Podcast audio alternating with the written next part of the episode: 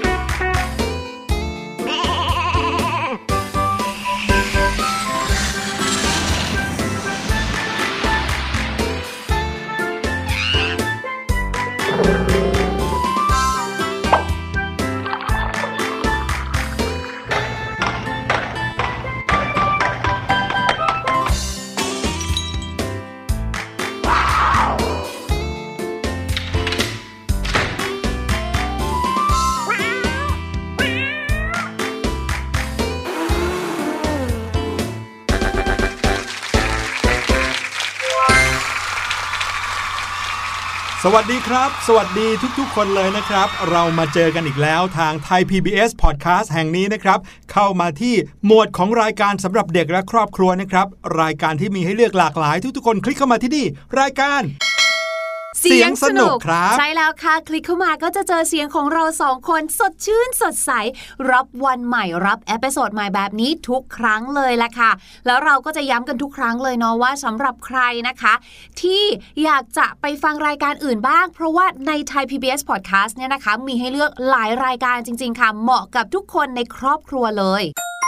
ในเมื่อเรามาเจอกันแล้วนะครับ ก็ต้องบอกเลยว่าเสียงสนุกใน episode นี้ เป็นเรื่องใกล้ตัวที่น่าสงสัยแล้วก็น่าแปลกใจไปพร้อม ๆ กันเลย เป็นเรื่องที่พี่หลุยไม่เคยสงสัยมาก่อน จนกระทั่งได้ไปอ่านเรื่องราวอ่านประวัติของของสิ่งนี้ครับ แล้วก็รู้สึกว่า โหน่าสนใจจนต้องเอามาเล่าให้น้องๆฟังครับ แต่จะเป็นเรื่องอะไรนะคะ เราสองคนขออุบเอาไว้ก่อนค่ะ เพราะว่าตอนนี้นะคะได้เวลาของเสียงปริศนาแล้วล่ะค่ะ เสียงปริศนาในวันนี้เป็นเสียงของความเย็นครับน้องๆ เป็นเสียงของความเย็นในแบบไหน ลองไปฟังกันดูครับ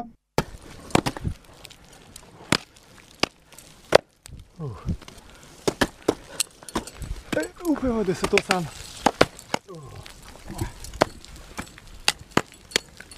Površinske napetosti.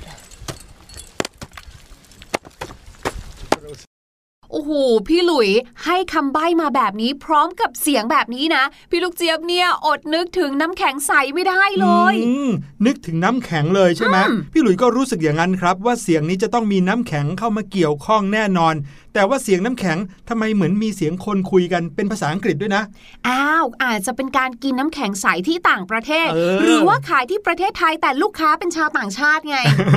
บอกน้องๆก่อนนะครับว่าเสียงสนุกในวันนี้เป็นเสียงที่พี่หลุยไปอัดมาจากคลิปคลิปหนึ่งนะครับ ในกิจกรรมของชาวต่างชาติ 2 คน ที่มีความเย็นเข้ามาเกี่ยวข้อง พี่ลูกเจี๊ยบบอกว่ามีน้ำแข็งด้วยพี่หลุยใบเพิ่มให้อีกนิดนึงครับว่า มีความสูงเข้ามาเกี่ยวข้องด้วยครับ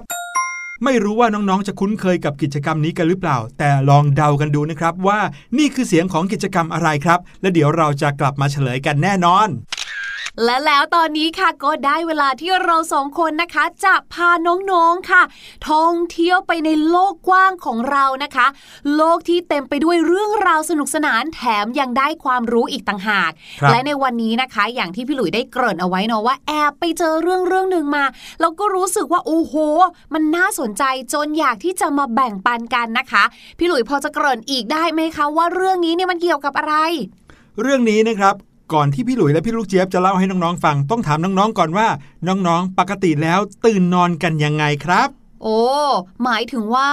เออตีลังกาตื่นขึ้นมา หรือยังไงคะไม่ใช่ ลืมตาตื่นขึ้นมาในแต่ละวันเนี่ยด้วยอะไรอืมอืมบางคนบอกว่าคุณแม่ปลุกบางคนก็บอกว่าตั้งนาฬิกาปลุกเอาไว้เอง อืมของพี่ลูกเจี๊ยบนี่ฟังดูแล้วเป็นเจ้าหญิงดิสนีย์มากๆเลย ยังไงครับ เสียงนกเนี่ยแหละค่ะ โอ้โห จิ๊บจิ๊บจิ๊บจิ๊บคุยกันแต่ มันไม่ได้เหมือนในดิสนีย์เลยอะค่ะที่แบบจิ๊บจิ๊บจิ๊บจิ๊บจิ๊บจิ๊บแต่นี่แบบเหมือนนกแตกรังอ้าวดังลั่นเลยใช่ดัไหงมลั่นจนต้องตื่นจนมีความรู้สึกว่าฮัลโหลนกจ๋านเบากหน่จะอยตื่นแต่เช้าเนี่ยไม่เป็นไรแต่คนยังไม่ไหวเลยจ้าเออ น้องๆตื่นกันยังไงครับ วันนี้นะครับพี่หลุยแล้วก็พี่ลูกเจี๊ยบมีเรื่องราวของอุปกรณ์ชิ้นหนึ่งที่ช่วยให้เราตื่นนอนเป็นประจำตรงเวลาได้ทุกๆวัน อุปกรณ์ชิ้นนี้ก็คือ นาฬิกาปลุกนั่นเองอืมแต่ว่านาฬิกาปลุกมีที่มาที่ไปยังไง แล้วคนสมัยก่อนที่จะมีนาฬิกาปลุกเขาตื่นกันยังไง เออ นั่นสิ ตามเรามาเลยครับ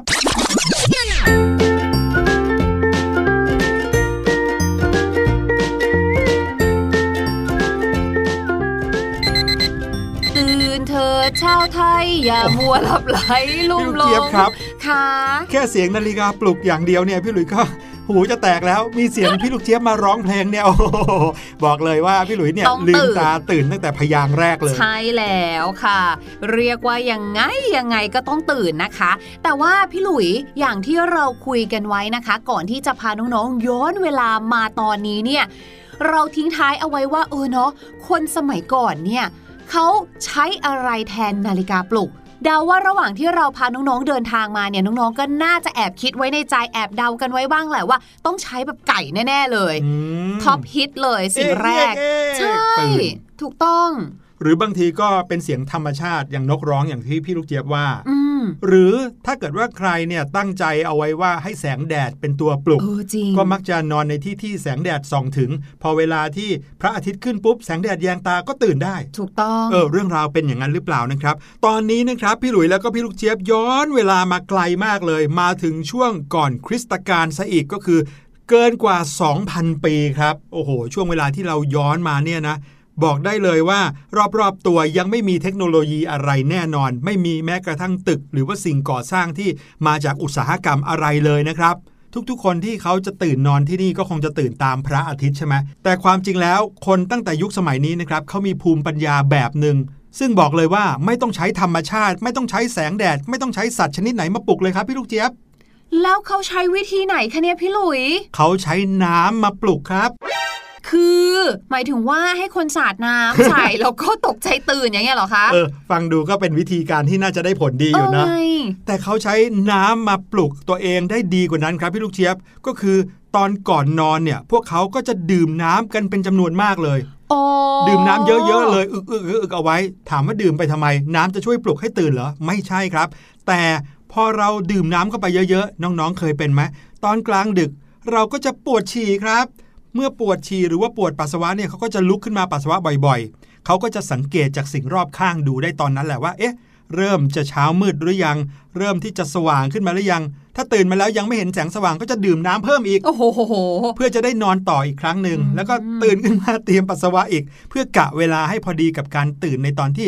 ท้องฟ้าเริ่มสว่างขึ้นนั่นเองครับมถ้ามายุคสมัยนี้นะคะ หรือว่าถ้าเราเนี่ยนะคะ พาคุณหมอเนี่ยย้อนยุคมากับเราด้วยคุณหมอต้องตีแน่ๆเลยทำไมอะเพราะคุณหมอเนี่ยนะคะ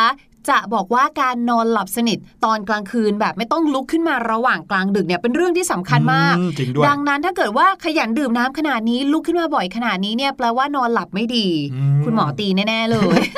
คงจะเป็นเพราะว่าการเป็นห่วงสุขภาพอย่างที่พี่ลูกเจี๊ยบบอกเมื่อกี้ เขาก็เลยเริ่มมีวิวัฒนาการหรือว่าการเปลี่ยนวิธีการตื่นของตัวเอง ด้วยวิธีอื่นครับ ใช่แล้วค่ะ คราวนี้เขาเริ่มมีการใช้ประโยชน์จากสิ่งรอบตัวนะคะ แน่นอนในยุคนั้นเนี่ยนะคะ หรือว่าในยุคที่เราย้อนมาเนี่ยยังไม่มีเรื่องเทคโนโลยีค่ะ สิ่งที่พอจะพึ่งพาได้ก็ต้องเป็นเรื่องราวของธรรมชาตินั่นเองค่ะ มนุษย์เราเริ่มใช้สัตว์เป็นเครื่องมือในการเตือนเพื่อตื่นนอนค่ะ เช่นเอกเอกเอกเอกอืมการฟังเสียงไก่ขันตอนเช้านะคะ เมื่อพระอาทิตย์ขึ้นเนาะไก่ก็จะขันค่ะ ไม่ต้องลุกขึ้นมาเข้าห้องน้ำกันบ่อยๆนะคะ หรือแม้กระทั่งนี่ไงแบบพี่ลูกเจี๊ยบ เสียงของบรรดาฝูงนกค่ะที่ตื่นขึ้นมาแล้วก็บินออกไปหาอาหารนะคะอืมแน่นอนค่ะ ในแต่ละพื้นที่เนี่ยเนาะในสมัยก่อนเนี่ยก็มีสัตว์ที่แตกต่างกันไป นั่นก็หมายความว่าในแต่ละพื้นที่ก็จะอาศัยสัตว์เป็นเครื่องมือในการปลูกที่แตกต่างกันไปด้วยค่ะ หลังจากนั้นค่ะ พอมนุษย์เริ่มมีความรู้มากขึ้น เริ่มอยากจะคิดอยากจะประดิษฐ์อะไรบางอย่างมากขึ้นนะคะ เขาก็คิดว่าเรื่องของเวลาเนี่ยมันเป็นเรื่องที่สำคัญมากๆเลยนะ เพราะการทำมาหากินของเราเนี่ยนะ ขึ้นอยู่กับธรรมชาติอืมถ้าเราออกไปสายนะ เหมือนออกไปตลาดอะครับของก็จะหมด เพราะทุกคนออกมาล่าสัตว์แล้วตกปลาแล้วนะคะ หรือแม้กระทั่งการเก็บเกี่ยวต่างๆ ถ้าออกมาเช้ามืดเกินไปเดี๋ยวจะมีสัตว์ร้ายอืมเดี๋ยวเราจะโดนกินครับหรือออกมาสายโอ้โหแดดเปรี้ยงปร้างทำงานได้แป๊บเดียวก็ต้องกลับแล้วไหนจะต้องเดินทางอีกนะคะ ดังนั้นค่ะเขาก็เลยคิดว่า เราควรที่จะประดิษฐ์สิ่งที่ทำให้เรารู้เวลาได้ นั่นก็เลยทำให้เขาประดิษฐ์สิ่งที่เรียกว่า นาฬิกาแดดนาฬิกาแดดเนี่ยก็คือสิ่งที่เอาไว้ใช้บอกเวลาครับ โดยใช้ประโยชน์จากพระอาทิตย์ครับ ในเมื่อพระอาทิตย์เนี่ย ส่องลงมายังโลกแล้วก็ทำให้สิ่งต่างๆ เกิดเงาขึ้นใช่ไหมครับเขาก็ประดิษฐ์สิ่งของขึ้นมาชนิดหนึ่งนะครับ ที่ทำให้การใช้แสงแดดจากพระอาทิตย์เนี่ยก่อให้เกิดเงาบนพื้น แล้วก็บอกเวลาได้ว่าผ่านจากช่วงเวลาเที่ยงมาแล้วกี่นาที กี่ชั่วโมง หรือว่านานแค่ไหนนะครับ สิ่งนี้แหละคือนาฬิกาแดดที่พี่ลูกเจี๊ยบบอก แต่ว่านาฬิกาแดดก็ใช้ปลุก หรือว่าใช้บอกอะไรไม่ได้ ถ้าเราไม่เดินมาที่นาฬิกาเพื่อที่จะดูเอง เราก็ไม่รู้ว่านี่เป็นเวลาเท่าไหร่แล้วนะครับเขาก็เลยเริ่มมีการสร้างสิ่งที่เรียกว่าหอนาฬิกาขึ้นมาครับ ถ้าเกิดว่าน้องๆสังเกตนะ ใจกลางเมืองไม่ว่าจะจังหวัดไหนต่างๆ ก็มักจะมีเจ้าหอนาฬิกาที่เป็นหอสูงๆแท่งๆขึ้นไป แล้วข้างบนจะมีนาฬิกาอยู่ใช่ไหมครับเขามีหอนาฬิกาขึ้นเพื่อที่จะเอาไว้ให้ชาวเมืองเนี่ยรู้เวลา แล้วก็เอาไว้คอยตีบอกเวลานะครับให้กับชาวเมืองแล้วก็บริเวณใกล้เคียงได้รู้ว่า นี่เป็นเวลาที่ควรจะทำอะไรแล้ว ยังบอกไม่ได้เรื่องของเวลากี่โมงนะ แต่บอกว่านี่เป็นเวลาของการทำอะไร เช่น เวลาออกจากบ้าน เวลาเข้าบ้าน เวลาเก็บเกี่ยว หรือเวลากินอาหารเที่ยงแบบนี้เป็นต้นครับ เจ้าหอนาฬิกานี้นะครับก็มีการพัฒนาขึ้นมาหลายร้อยปีเหมือนกัน แรกเริ่มเดิมทีชาวอียิปต์ทำหอนาฬิกาขึ้นมา ก็ทำเป็นนาฬิกาแดดนี่แหละใช้ประโยชน์จากแสงอาทิตย์แล้วก็ทอดเงาลงมา ให้ผู้คนได้เห็นเวลานะครับ แต่ว่า ผ่านมานับพันปีครับ พอมาใกล้คริสตกาลมากขึ้น ก็เริ่มเปลี่ยนจากการใช้พลังงานของแดด มาเป็นการประดิษฐ์นาฬิกาน้ำครับความสามารถของนาฬิกาน้ำนะครับก็คือเขาจะออกแบบให้สามารถแบ่งเป็นคาบเวลา หรือแบ่งเป็นช่วงเวลาได้ ไม่ว่าจะเป็นกลางวันหรือกลางคืนนะครับซึ่งก็มีประโยชน์ทำให้ผู้คนคำนวณเวลาในการทำกิจกรรมต่างๆ ได้ง่ายขึ้น และเขาก็มีการตีบอกเวลาด้วยว่านี่เป็นเวลาที่จะต้องทำอะไรแล้วครับ ต่อมาค่ะมนุษย์เราเนี่ยนะคะ ก็เริ่มมีความรู้มากขึ้นใช่ไหมคราวนี้ค่ะเราสามารถที่จะแบ่งคาบเวลาได้แล้ว ก็คือเริ่มมีระบบแสดงเวลาแบบ 12 ชั่วโมงค่ะ แบ่งไปเลยเป็นแบบกลางวันแล้วก็กลางคืนนะคะ อย่างในประเทศไทยเองเนี่ยนะคะ ก็มีการตีบอกเวลาเหมือนกันนะคะ คือไม่ได้มีการเริ่มใช้หอนาฬิกาอย่างเหมือนยุโรปนะ แต่ว่าใช้การตีบอกเวลาบนหอตีค่ะ ซึ่งใช้เป็นเสียงคล้องแล้วก็เสียงกลอง เพื่อบอกเวลาเรื่องของนาทีแล้วก็ชั่วโมงจำได้ไหมเราเคยพูดถึงเรื่องนี้ด้วยนะว่าเนี่ยเป็นที่มานะคะของคำว่าทุ่ม ที่เราบอกว่าสองทุ่มสามทุ่ม รวมไปถึงคำว่าโมงด้วยค่ะ กับอีกหนึ่งเสียงนะคะที่น่าสนใจมากๆเลยค่ะ ก็คือ พอโลกของเราเนี่ยนะคะ ก้าวเข้าสู่ยุคปฏิวัติอุตสาหกรรม แน่นอน ยุคนี้ก็จะมีเรื่องของโรงงานเต็มไปหมดนะคะ และโรงงานในสมัยก่อนเนี่ยการใช้ไฟฟ้าของเขาเนี่ยได้มาจากการต้มหม้อน้ำเดือดแบบเนี้ยค่ะอืมแล้วก็ เปลี่ยนให้เป็นพลังงานไฟฟ้าใช่ไหมคะ ดังนั้นคนสมัยก่อนเนี่ยนะคะเขาก็มีการสังเกตค่ะ คอยฟังเสียงหวีดแหลมจากการต้มน้ำของหม้อต้มน้ำเนี่ยค่ะเพราะว่ามันหมายถึงว่าคนงานจะต้องต้มหม้อน้ำให้เดือดแต่เช้าถูกไหมคะ เขาก็รู้แล้วว่าอ๋อเสียงน้ำเดือดแปลว่าเช้าแล้ว พวกเรารุกมาทำงานกันเถิด เลยกลายเป็นเสียงเหมือนเสียงนาฬิกาปลุกไปโดยปริยายเลยค่ะ ครับผม โอ้โห แต่ที่เล่ามายาวๆเนี่ยนะครับ ยังไม่ถึงยุคของการประดิษฐ์นาฬิกาปลุกเลยนะครับอืมโอ้โห อยู่กันมาจนกระทั่งถึงช่วงปฏิวัติอุตสาหกรรมไปแล้วนู่นเนี่ย ใช่แล้วค่ะ และบอกเลยนะคะว่าไม่ใช่เป็นตัวสิ่งของด้วยนะคะ เรื่องของนาฬิกาปลุก เพราะว่าค่ะ ในช่วงยุครอยต่อนะคะ ตั้งแต่ปีคริสตศักราช 1800 ถึง 1900 ค่ะ ทางฝั่งยุโรปก็มีการค้าขายกันสนุกสนานเลยค่ะ คนก็เลยต้องตื่นนอนให้ตรงเวลา เพื่อที่จะลุกขึ้นมาทำมาหากิน ไหนจะต้องไปทำงานที่โรงงานอีก เลยเกิดอาชีพขึ้นมาอาชีพหนึ่งค่ะ ก็คือ คนปลุกตื่นนอน หรือในภาษาอังกฤษนะคะก็คือ knocker upper นั่นเองและอาชีพนี้เนี่ยเป็นที่นิยมมากๆเลยนะคะ ในอังกฤษ วิธีการก็คือเขาจะไปเคาะที่หน้าต่างค่ะ หรือบางทีค่ะมีการแบบใช้ก้อนกรวดเล็กๆอะค่ะครับปาไปที่กระจกมเพื่อคอยแบบว่าเตือนส่งเสียงให้แบบตื่นได้แล้ว ตื่นได้แล้วแบบเนี้ยอืมรับจ้างปลุก ถูกดีมากๆเลยนะเนี่ย เป็นอาชีพได้ด้วย ใช่ ว่าแต่ว่าคนรับจ้างปลุกเนี่ยเขาก็ต้องตื่นให้ตรงเวลาเหมือนกันนะ จริง เออแล้วใครจะมาปลุกเขาล่ะ ก็รับจ้างกันต่อ ๆ ไปหรือเปล่า เอาเข้าจริงในยุคนั้นเริ่มมีการประดิษฐ์นาฬิกาแบบที่ใช้ปลุกได้ขึ้นมาแล้วล่ะครับ แต่ว่ามีขนาดใหญ่แล้วก็น้ำหนักมาก แถมยังราคาแพงเกินกว่าที่ใคร ๆ จะใช้ได้ทั่วไปนะ จะต้องเป็นคนที่เป็นไฮโซหรูหรา เป็นเจ้าเมืองหรือว่าเป็นคนระดับสูงเท่านั้น ถึงจะมีนาฬิกาปลุกกับเขาได้ครับ ดังนั้นก็เลยกลายเป็นว่าหน้าที่ knocker upper เนี่ยได้รับความนิยมสูง เพราะว่าประหยัดมากกว่าการซื้อนาฬิกาปลุกส่วนการประดิษฐ์นาฬิกาที่สามารถเตือนหรือว่าปลุกได้จากกลไกเนี่ยนะคะ เกิดขึ้นในช่วงยุคศตวรรษที่ 15ถึง16 ค่ะ แต่ว่าเป็นแค่แบบการทดลองใช้เท่านั้นนะคะ อย่างที่พี่หลุยบอกเลยเนาะว่าน้ำหนักมันเยอะนู่นนี่นั่น จนกระทั่งในปีคริสตศักราช 1847 ค่ะ ก็มีช่างนาฬิกาชาวฝรั่งเศสนะคะ ที่ชื่อว่าคุณอองตวนเรดิเย่ค่ะ ก็ได้ทำการคิดค้นแล้วก็จดสิทธิบัตรนาฬิกาปลุกขึ้นค่ะ เพราะเขาเนี่ยเริ่มคิดว่าหุยเรื่องของการปลุกหรือว่าเรื่องนาฬิกาเนี่ยมันเป็นเรื่องที่สำคัญนะ ทุกคนควรที่จะมีนาฬิกาปลุกดูอย่างฉันเองสิฉันก็เป็นคนที่ชอบตื่นสายเสียเหลือเกิน พลาดงานพลาดการติดต่ออะไรหลายอย่างแล้วนะ น่าจะมีหลาย ๆ คนที่ก็เป็นอย่างเรานะ อยากให้ทุกคนได้มีนาฬิกาปลุกค่ะ เขาเลยประดิษฐ์นาฬิกาปลุกนะคะ ที่เป็นไซส์กระทัดรัด แล้วก็ราคาไม่แพงมากที่ทุกคนสามารถเป็นเจ้าของได้ขึ้นมาค่ะ นอกจากนั้นนะคะ ก็มีช่างนาฬิกาอีกหลายคนเลยนะ ที่ผลิตนาฬิกาปลุก แล้วก็ประดิษฐ์กลไกระบบปลุกเตือนออกสู่ท้องตลาดออกขายมากมายเลยล่ะค่ะ และนั่นแหละค่ะก็เลยกลายเป็นจุดเริ่มต้นทำให้มนุษย์อย่างเราเข้าสู่การตื่นนอนอย่างตรงเวลาค่ะ ใช่แล้วครับ แต่ว่าเดี๋ยวนี้ร้านขายนาฬิกาปลุกแทบจะขายกันไม่ได้แล้วครับน้องๆ เพราะว่าฟังก์ชันการปลุกเนี่ยมีอยู่ในโทรศัพท์มือถือด้วย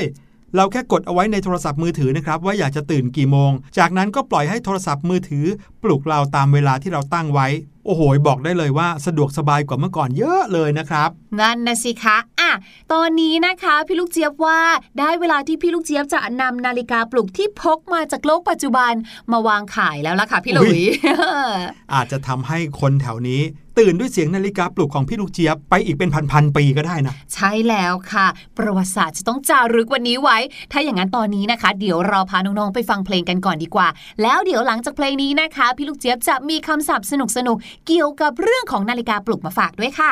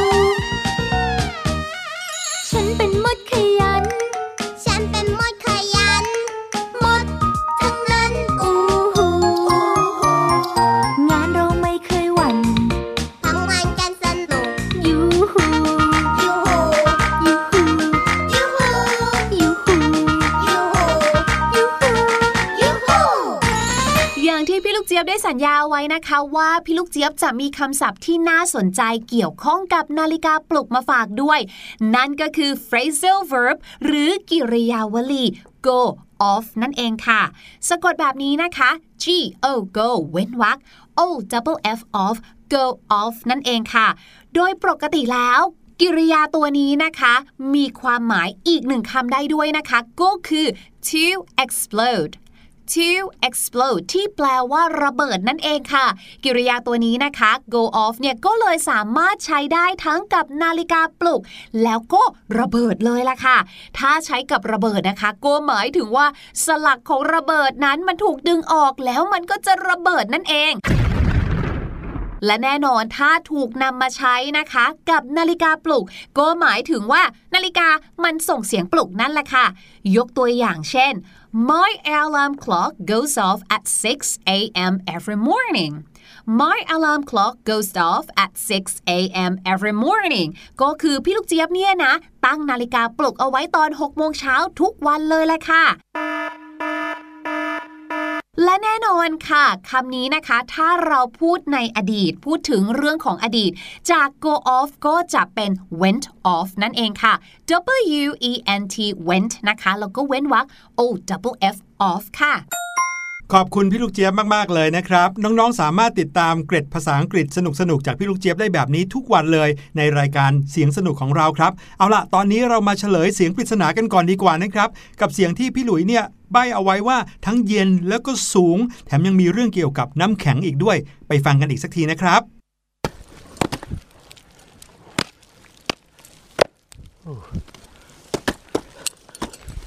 Upevade se to sam.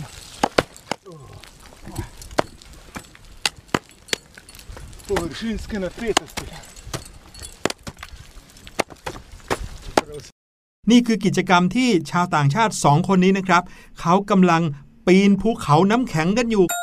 ภูเขาน้ำแข็งเนี่ยก็จะต้องอยู่ในแถบขั้วโลกเท่านั้นนะครับ แล้วถ้าเกิดว่าน้องๆ ฟังดีๆ จะได้ยินเสียงของการเคาะน้ำแข็ง นั่นคือการใช้อุปกรณ์เครื่องมือบางชนิดครับ ที่เมื่อเขาฟาดลงไปบนน้ำแข็งแล้วเนี่ยจะสามารถทำให้ตัวเขาเนี่ยเกาะยึดติดอยู่กับน้ำแข็งได้ แล้วก็ปีนขึ้นไปสู่ยอดสูงสุดได้ นี่เป็นกิจกรรมเอ็กซ์ตรีมอย่างหนึ่งที่ชาวต่างชาติหลายคนเลยนะครับเขานิยมเล่นกัน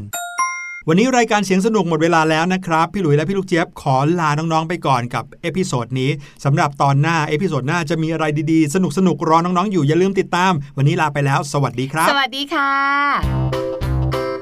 สะบัดจินตนาการ สนุกกับเสียง เสริมสร้างความรู้ในรายการ